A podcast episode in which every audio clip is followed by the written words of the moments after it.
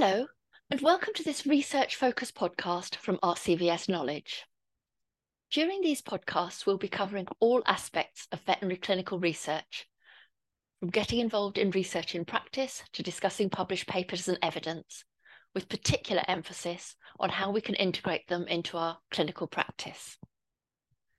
The paper we're going to discuss today is called Are They Thinking Differently? The perceptions and differences in medical disputes between veterinarians and clients. This is a subject that's probably of interest to us all, but as the research was carried out in Taiwan, one of the things that we need to consider is whether the results of the study can be generalised to veterinary practice in the UK. To discuss this paper, I'm delighted to be joined by Elly Russell and Julie Gibson. Elly worked as a GP in a small animal vet for over 15 years before undertaking a PhD at the University of Lincoln, exploring the role of communication in veterinary patient safety.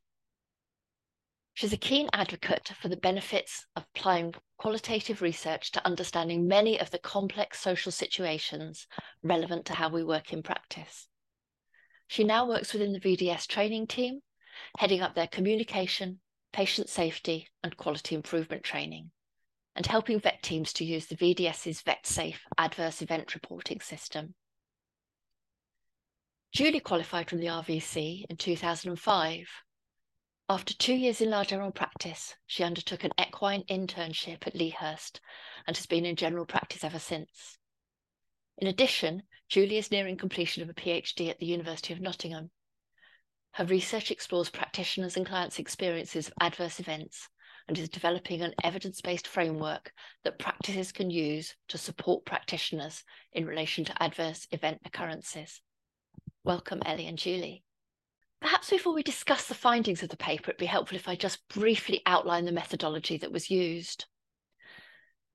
This study set out to examine vets and clients' perceptions regarding risk factors and possible solutions to medical disputes in veterinary practice. Data was collected using an online survey and collected completed responses from 125 vets and 120 clients. The questionnaire was divided into three main parts. Demographic data, including age, gender, and experience of, of medical disputes. Questions relating to the perceptions of risk factors for medical disputes. And questions regarding reducing the risk and possible solutions in medical disputes. While questionnaire studies are a good way of collecting data from a large number of people, they do have some inherent limitations. So perhaps now would be a good time to discuss some of the limitations of this type of research and alternative ways of researching the subject matter.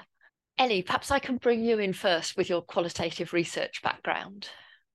Yeah, I think surveys are a sort of really common way to try to gather, as you say, the perceptions or attitudes or beliefs of a sort of relatively large number of participants.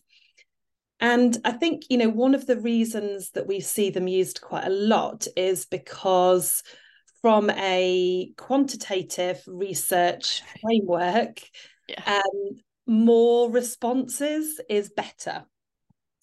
And so you know that certainly is one of the potential advantages that we can be looking across a bigger group of people in terms of trying to understand their perceptions attitudes or, or beliefs but I think what's important to, to think about, as you've, you've alluded to, Sally, is what might some of the limitations be.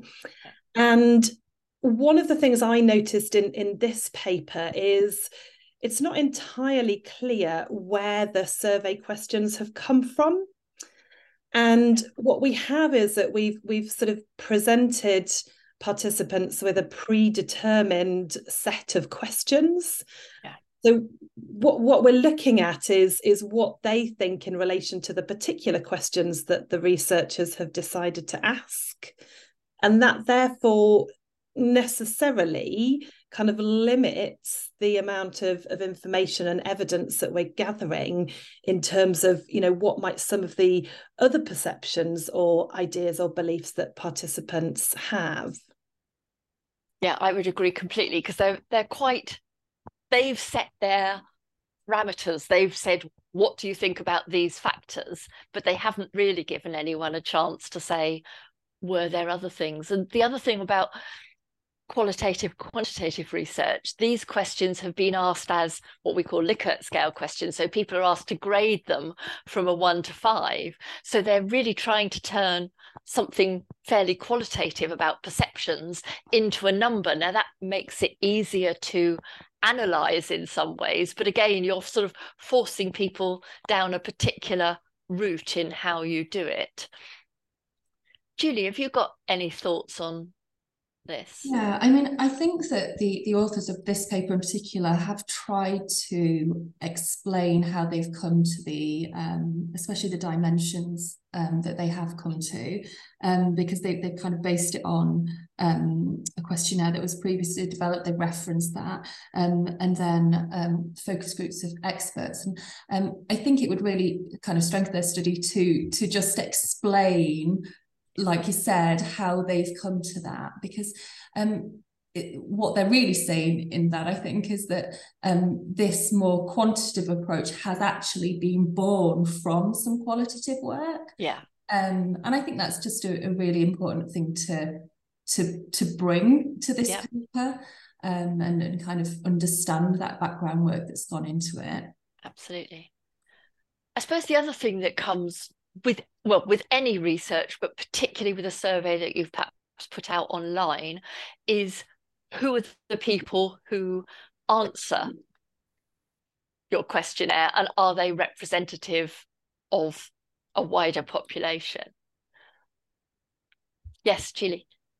Yeah i think that um, um, we we have to um, really look at that. And I think when they've kind of talked about where they've recruited people from, there's some information about where they've you know where they've recruited vets from. They've really tried hard to get a really broad demographic. They've yeah. put it out on social media channels. They've done it through various organisations, but there isn't much information about where the clients have come from. And I think that's a limitation that we we've experienced probably Elly and I both in our research of how you go about recruiting clients in a non-biased way I think that is more difficult than us recruiting vets yeah. um, because they are often, in my experience, quite self-selecting the clients yeah. who will come forward um, and and be involved in this type of research. So I think that is an important thing. Yeah. Yeah, Elly. Yeah, so I I sort of yeah agree with those challenges around sort of recruitment and as you say Sally who's going to choose to answer this questionnaire and take the time to do that? And what does that mean in terms of how they might particularly read and interpret those questions? One of the things with this study that i found quite interesting was i think one of the reasons that they wanted to as you say convert some quite qualitative concepts into something they could count um, by using the Likert scales was to compare veterinary and client attitudes. Yeah. And then going back to those challenges that that Julie mentioned about kind of recruiting clients, we've got a really similar number of veterinary and client responses. It's 125 for vets and 120 for clients.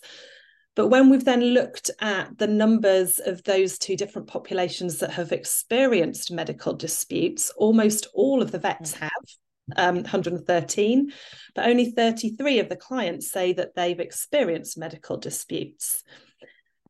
And I think there's a you know there's a number of reasons why that might have happened. You know, it might be around that difficulty in recruiting clients.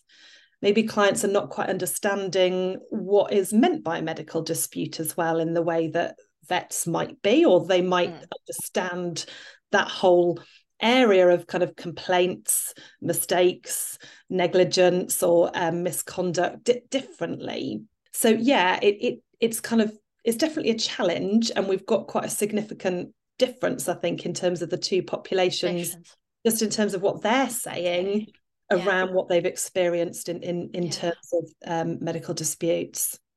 Perhaps this would be a really good time just to very briefly outline your own research and the, the populations you were looking at there, because that gives a, a rather different perspective.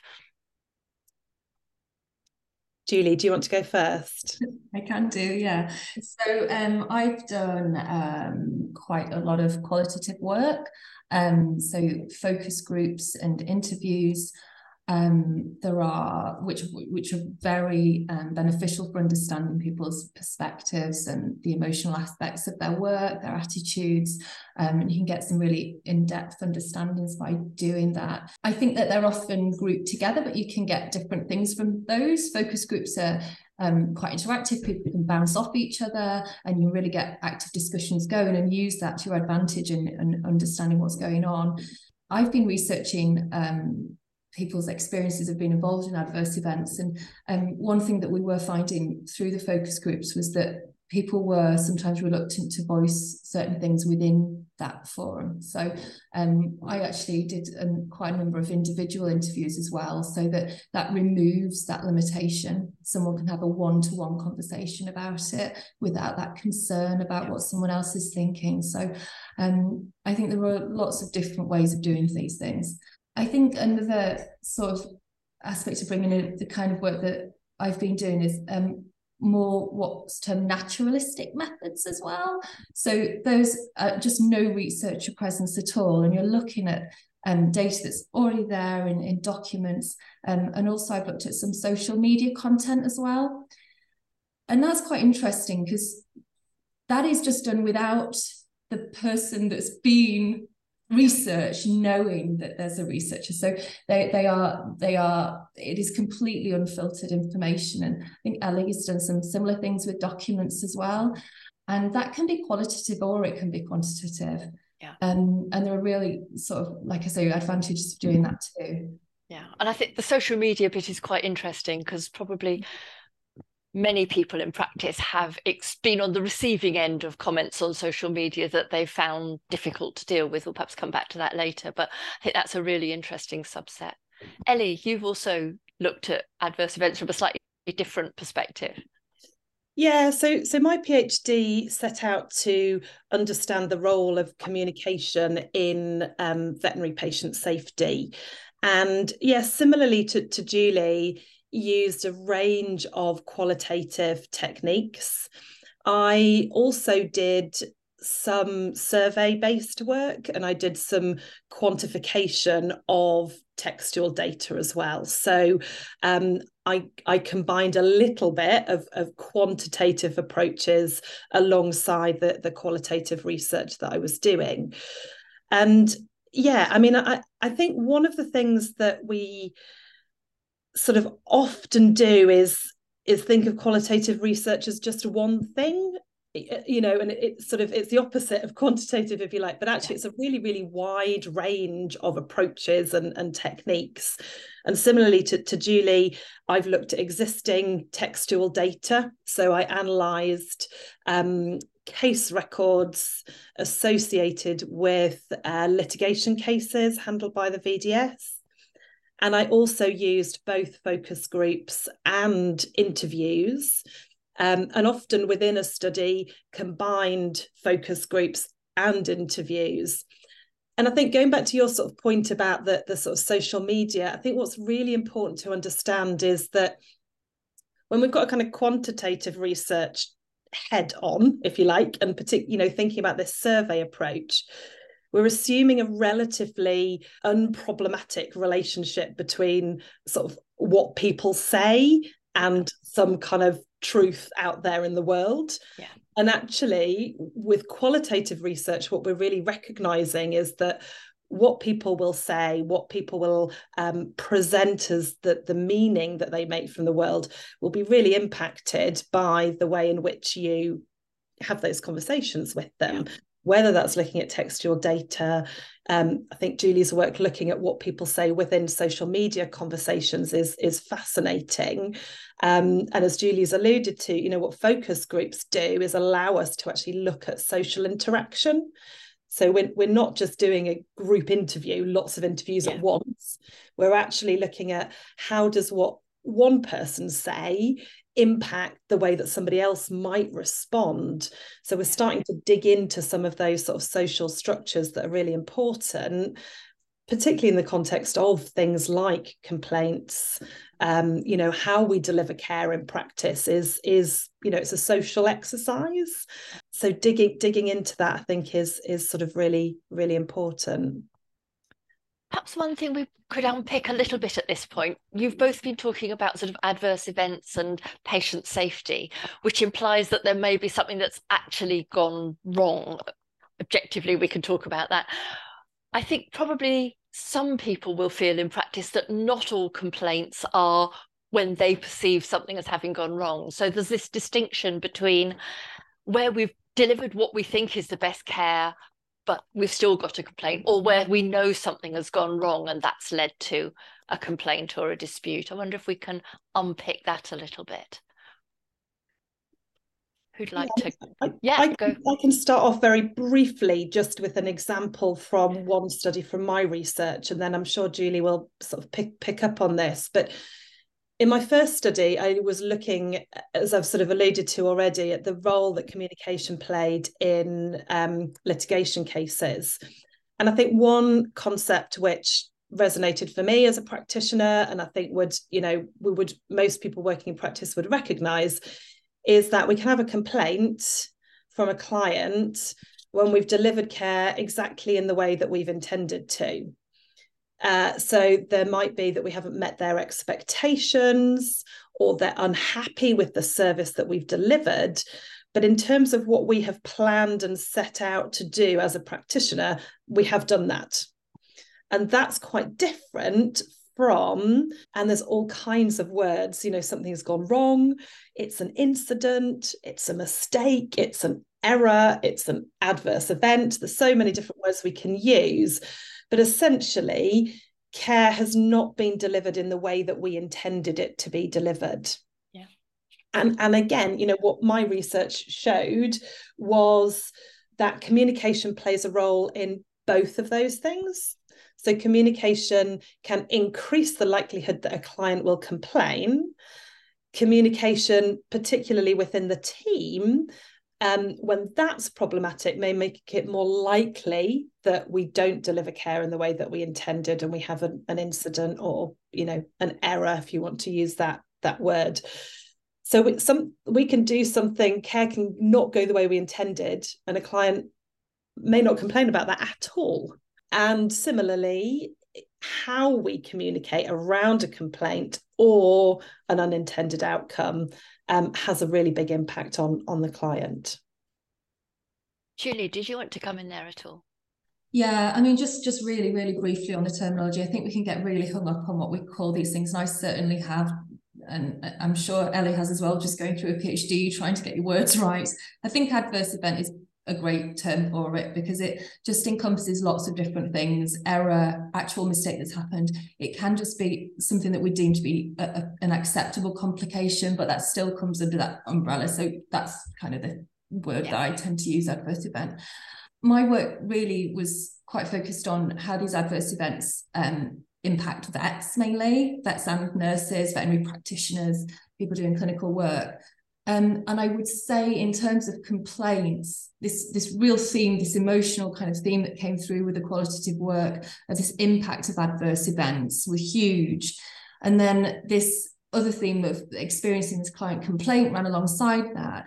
And the conclusion that we really made was that when a, a complaint is attached to an adverse event, so something that really has gone wrong, wrong as it were. Yeah the emotional impact for the for the veterinary practitioner is often a lot larger because they're judging themselves already.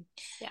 Whereas those complaints that are driven by other factors and by what the vet perceives to be client's different motive from the client are extremely pesky and can really bother the vet or nurse yeah. emotionally, but certainly when it is underpinned by a feeling that they have actually done something that's not, you know, yeah. optimal, then it is a lot worse for the vet, definitely. I think that takes us quite nicely back to the paper and the findings of this paper, which they looked yeah. at under two sort of broad categories. So the hmm. first of those was what were the perceptions of risks for medical disputes? What were the standout findings for you in this area? Who'd like to take that one first? Elly, I'm on. happy to, to start with that. I mean, yeah. I think what, what the authors really tried to pull out here was a significant difference between vets and clients where what they were suggesting was that that clients viewed um, medical skills so I guess this does link to what what Julie's just been saying, a, a, kind of problem around actually how the vet has delivered that care, and maybe if you like, uh, you know, a gap or um, deficit in their sort of medical knowledge. That clients were scoring that as higher in terms of, of a risk as a risk factor for medical disputes. Whereas what we had, um, what they're trying to pull out from from vets, particularly, and I wasn't I wasn't sure that they kind of had big enough numbers to do this, but I think they were trying to draw a bit of a distinction between more experienced vets and um, less experienced vets, yeah. and highlighting that more experienced vets put more emphasis on the role of um, what their client's perspective was, their sort of communication and empathy with with the client. I must admit, when reading this paper, I wasn't entirely sure or whether they were conflating the idea of experience in terms of medical experience with just being in practice longer and therefore more likely to have be experienced medical disputes and complaints in that time. And obviously the two sort of go alongside each other to some extent but i think they are actually quite different things. Um, and you don't have to have one to have the other but i think that was a little bit conflated in in their reporting. Mm. the other thing i suppose that also brings to bear is whether clients are just latching on to medical issues rather than communication because it's perhaps more socially acceptable. There's no criticism of them involved in that. It puts the responsibility firmly in the veterinary practice, where it may or may not be. That's not a judgment, but from their point of view, there's a slight social desirability emphasis coming out in their responses. Absolutely. And I think that that is, a, a, again, a limitation of this study because of the way the questions have been asked and what questions have been asked um, because you know they've they've concluded that that's placed more emphasis on the attitudes of the clients during the interactions.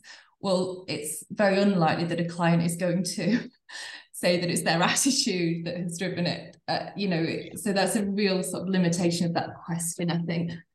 Um, I think in terms of them making conclusions about the perceptions of the risk factors here, I agree with you, Sally, that some of the claims that they're making are conflated. Um, and actually, when you do look at it, both um, complaint management and medical expenses were actually the within the top three overall for vets and clients. So although they're saying that there are marked differences between yeah. them, actually the top three things, two of them are the same. Yeah. And it comes down to the way it's managed. Yeah. And, and medical it, expenses to some degree. So and I think the other point to note is they converted all these into numerical scores, but actually all of their points scored very highly, sort of four or above. And there wasn't, as you say, a great deal of difference. It might have been statistically significant, but everyone was saying these were important points. It was just slightly different there. What do you think would be similarities or differences in the UK situation? Do you think we'd get very different results if we did a similar study here? Uh, yeah, I, am happy to to sort of pick up on that. I mean, I I suspect probably not. Um, I, you know, again, going back to Julie's point on social desirability in in responses for for clients, I agree that I think it'd be unlikely that clients in the UK would be any more inclined to say that the root cause of a medical dispute is their attitude. um, so I, I, think that would, would be similar, and and certainly from from my experience, as, as you're saying, in terms of that, you know, what's floating up to the top is is around at, is how these complaints are resolved, and and I think that you know we definitely know that that has a really big impact here in the UK that you know we if, if we manage those complaints sort of effectively particularly in terms of the way that that we communicate as a team early on in the process then it's it's much less likely that that's going to escalate into a sort of medical dispute. Um, so yeah so i think that kind of the kind of complaints management and um, financial resolution scoring in, in the top three, I think that would be similar. Julie, I don't know whether you disagree or or, or would think that's um that's the case. No, I, I completely agree. I think you probably would get very similar responses to this. Yeah. For sure. I think the difficulty is that we often can can um, we, we could collect the data on this. We don't have that. I know we're going to talk about this a bit later on, but we don't have a huge amount of research in this area. Um, and that's certainly developing at the moment. But even if we did have it, this evidence, one of the most difficult things, of course, is coming up with the solutions too. Yeah. Uh, because there's no easy fix to it, but I know we are going to come back to that. Yeah. Just before we move on to the solutions, do you think there were any important risk factors that they didn't ask about in this study that perhaps was a, was an omission in their questions? Yes, Elly. Yeah, one one thing that um came out in so they did ask they did have an open response question ar- around this um i can't 100% remember hand on heart at the moment whether that was focused more on the risk factors or the solutions and it was quite a low number of respondents that answered yeah. so i don't want to sort of overly emphasize this but one of the things that came through in that was actually around more i would say the sort of social context around yeah. what's happening in practice and some of the vets said well look we don't have time to have conversations where we're more likely to have informed consent or shared decision making yeah. And and looking at that wider you know what i would say the practice system. So how are things set up in terms of consult length and organization? Those are the sort of things that are quite hard or i think have been potentially missed in these domains. And even just in that really small bit of free text response we're starting to hear those vet participants kind of talk about the real world that they're working in yeah. of you know yes of course we can talk about whether or not i've understood my client's perspective but am i being given long enough to do that in the practice system that i'm working in um, so i would say those wider systems issues are potentially missing from some of these risk factors. I and I can imagine that most people working in practice at the moment would be able to uh, emphasize with that approach. I'm sure it's an issue for many people. Yeah. Julie, was there anything you wanted to add before we look at the responses? Um, no, completely agree with Elly. And that, yeah. that free text response section that Elly just mentioned in the paper, um, that there were, you're right, there were only sort of three vets and three clients, or six vets and six clients or something that answered it. So it was, it was very small numbers, but this idea of the shared decision making was really big. Yeah. Um, but also an area that I'm really quite interested in is um, which comes really is incorporated in that time element is from the client's point of view having that space to actually voice their concerns in a constructive way as well and creating those channels for that to happen yeah um, and them knowing how to do that in a constructive way because i think a lot of dissatisfaction comes from them just not saying anything and then it escalating and snowballing yeah. if it could just be kind of discussed yeah. early on, we'd yeah. Maybe prevent that. Well, that leads us quite on to the second part of, of the results section, which looked at the ways of reducing risks and possible solutions. We've already touched on that a little bit in terms of communication and shared decision making. What, again, were the standout findings in this section of the paper for you? Elly. I think what, one of the things that, that stood out for me was that they had four dimensions of possible solutions. One was attitudes of stakeholders during the um, interaction, medical expenses, so that sort of financial compensation bit, complaints management, so helping people um, to manage the complaints better. And then they had this quite broad category of education and training. And they split that into three sections where they were actually talking quite a bit about the format of that training as much as the kind of content of that training. And looking at the um, responses in terms of which of those dimensions got, you know, scored and, and appeared, really none of that kind of education and training dimension appeared at all. Um, so it was all those, those sort of other three.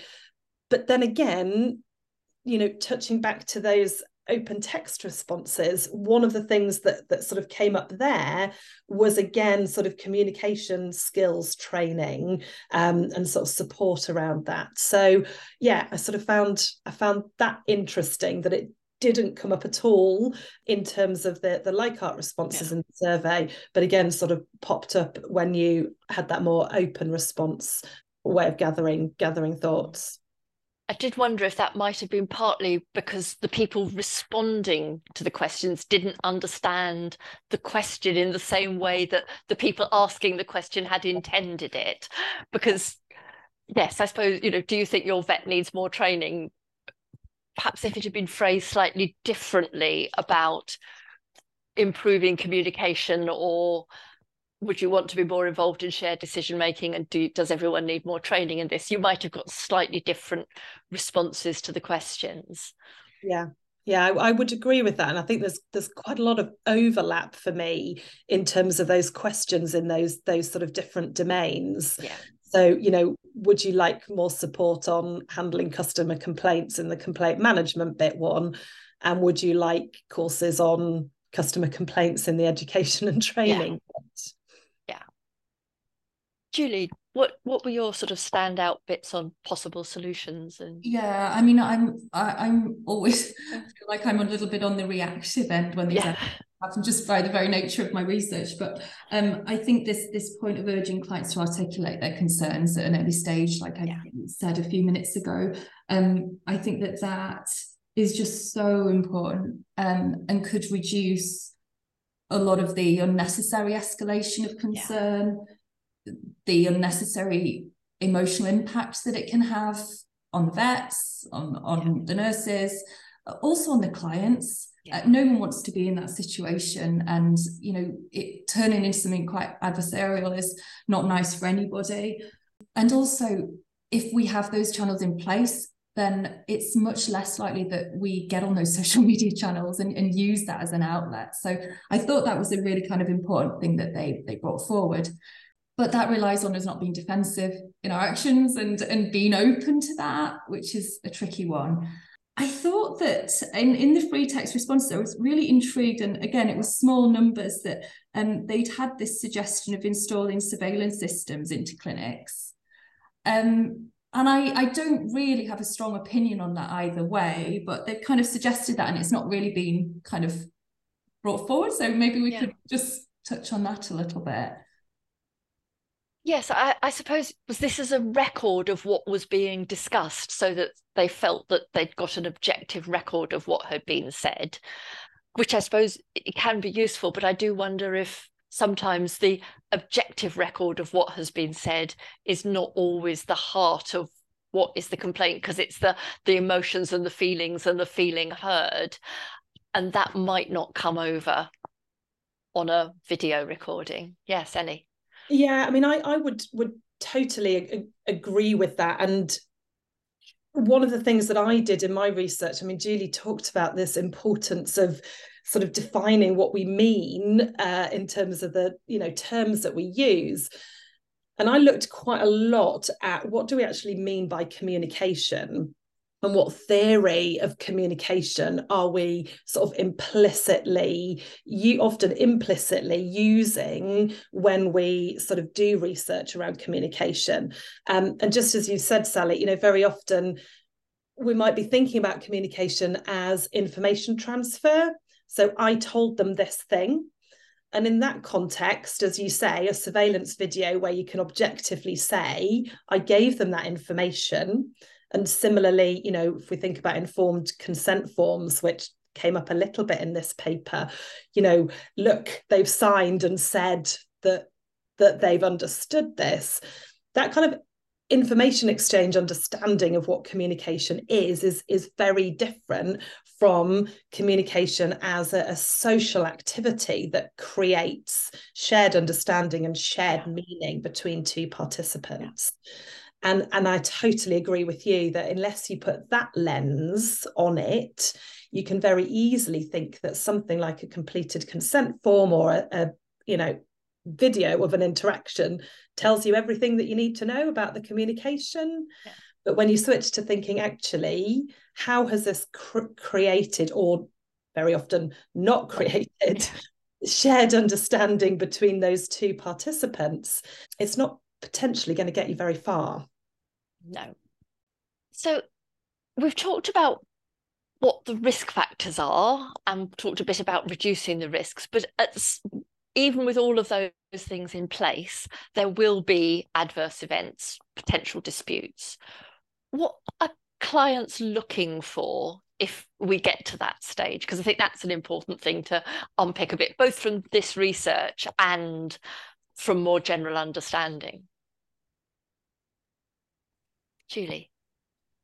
Yeah i mean i think first of all to point out that we haven't actually got research on this at the moment. Um there is some in the pipeline so hopefully we i will have some so we will have some research soon um to kind of put some meat on the bones around this. But there is some sort of good evidence in human healthcare that a, a lot of the time people just actually want acknowledgement that something's gone wrong. They want acknowledgement that they are affected by it as well. And then there are obviously the other things that they want in terms of um, uh, compensation of some kind. But one of the main things that really comes through from practitioners and from people on the receiving end of care that hasn't been optimal, let's say, or an adverse event, is that they just don't want it to happen again to anyone. So they want evidence that they've been heard and something is being done about it to prevent it. Um, so I, I, think those are the, the main things that are happening for people.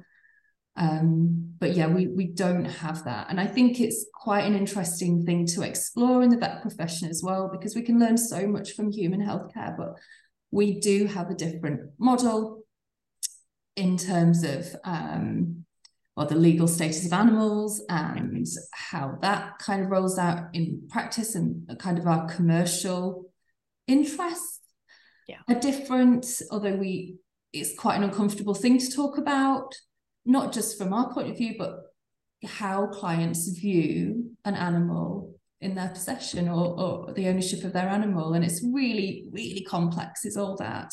So it will be really fascinating to find out if there are similarities and differences between us and human healthcare. And my experience would be that mm. clients can be very variable in this, and they you don't always you can't tell by looking at them. I was talking to a vet student the other day about sometimes some quite burly tattooed men coming in with their pet reptile and being absolutely devoted to it and you might not immediately just make that connection. Um, but yeah we you can't know what an animal means to somebody just by looking. You have got to have that communication and try and work things out. Elly anything else on what people are looking for? Yeah, I mean, I, I was I was going to add that, and this this is not um, research that that I've published, but data that I looked at.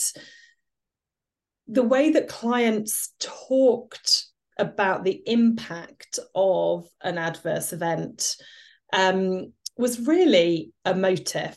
And, and Sally, as you say, I think that that is one of the challenges is that we've we've all got very different potentially values that we attach to animals and they mean different things to us in our lives. But certainly for a lot of people a lot of clients in the data I was looking at they talked very strongly about the emotional impact of these adverse events on themselves.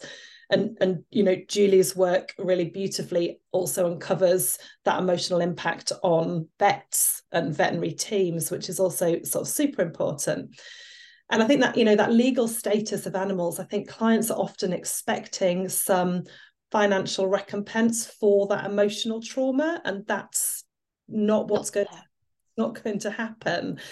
Um, and similarly that you know that the emotional impact on on practitioners i'm not sure that we we deal with that fantastically well. And I'm quite interested in, in an area of work in healthcare where they're looking at what they talk about restorative approaches to adverse events. Mm. So I would completely agree that you know what we know matters for families after adverse events is and and you know what i think we want to achieve after adverse events is learning and looking at preventing them but there is also this side of things where we have to accept that sometimes things will go wrong and harm will happen.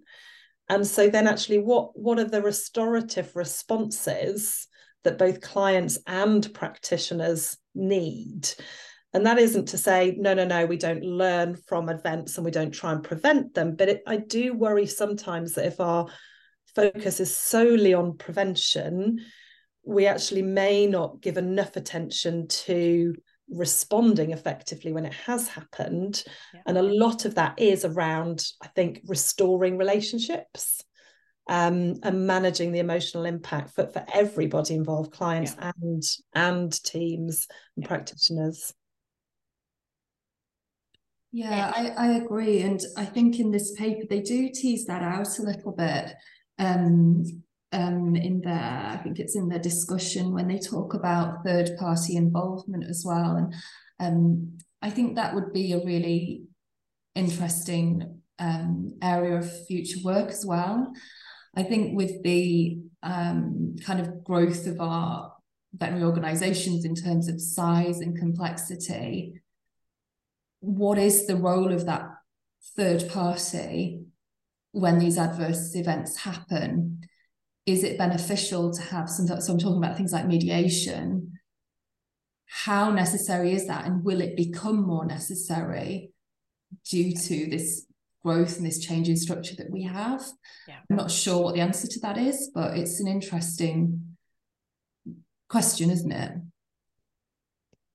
Perhaps I can finish by asking you what else you think we need in terms of research in this area. I'm sure there's a lot, but perhaps you could pick out just one or two. Yeah. For me, one of the things that would be a really lovely complement to this paper is a, a qualitative exploration of clients' experiences and mm-hmm. vets' experiences.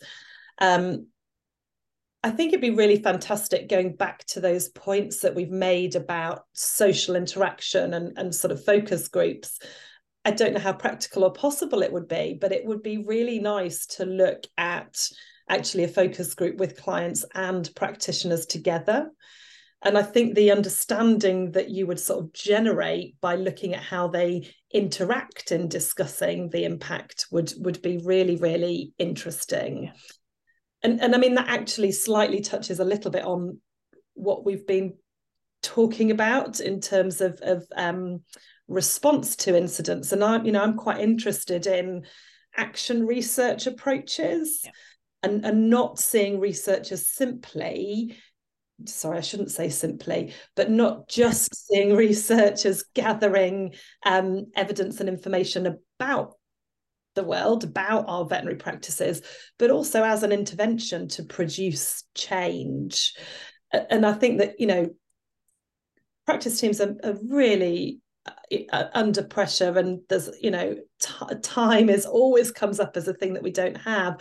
So i also think there's there's a sort of moral obligation to some extent to make sure that the time that participants are investing in research actually if that's got the potential to produce change for those participants too um, i think that's really I think that's really great. So i think my two things would be to, to think about this through a sort of action research lens and definitely to look at a, a sort of qualitative exploration of, of client and and vet um, experiences which julie i think probably uh, sits very nicely in terms of what what you have been doing. Uh, yeah, no I, I completely agree with everything you've said and probably don't have a huge amount to add just just back that i think that we're often a little bit perhaps afraid of involving clients in our research of our profession. Um, but I think it's very necessary. We we definitely need that lens on it to better understand what we need um, and how to improve things for ourselves from within as well. So completely agree there, Elly. Um, and with the, the action research kind of approach and involving people in research as a not just for change, but as an educational activity as well. And I think these podcasts are great because hopefully people will listen and think that is something that I could get involved with. I know before doing a PhD, I was in practice for a long time and I didn't think that research was something for me. But I think that if you just dip your toe in the water and get involved in something, you would see that it's actually interesting. You can learn a lot. Yeah and the more you do of it the more you recognize its its value. So um you know don't be afraid to get involved with these projects if you want to. Brilliant. Thank you. That was a really interesting discussion and i'm sure it's given our listeners not only a much greater understanding of the subject but also how we need to consider research using a number of different approaches especially when considering complex issues. If anyone would like further details of the study, we will provide links to the published paper on the website, along with links to Elly and Julie's papers. If you have enjoyed this podcast and would like to find out more about veterinary clinical research and evidence in practice, please have a look at the evidence and library sections on our website. For more podcasts from RCVS Knowledge, you can find us on your favourite podcast platform.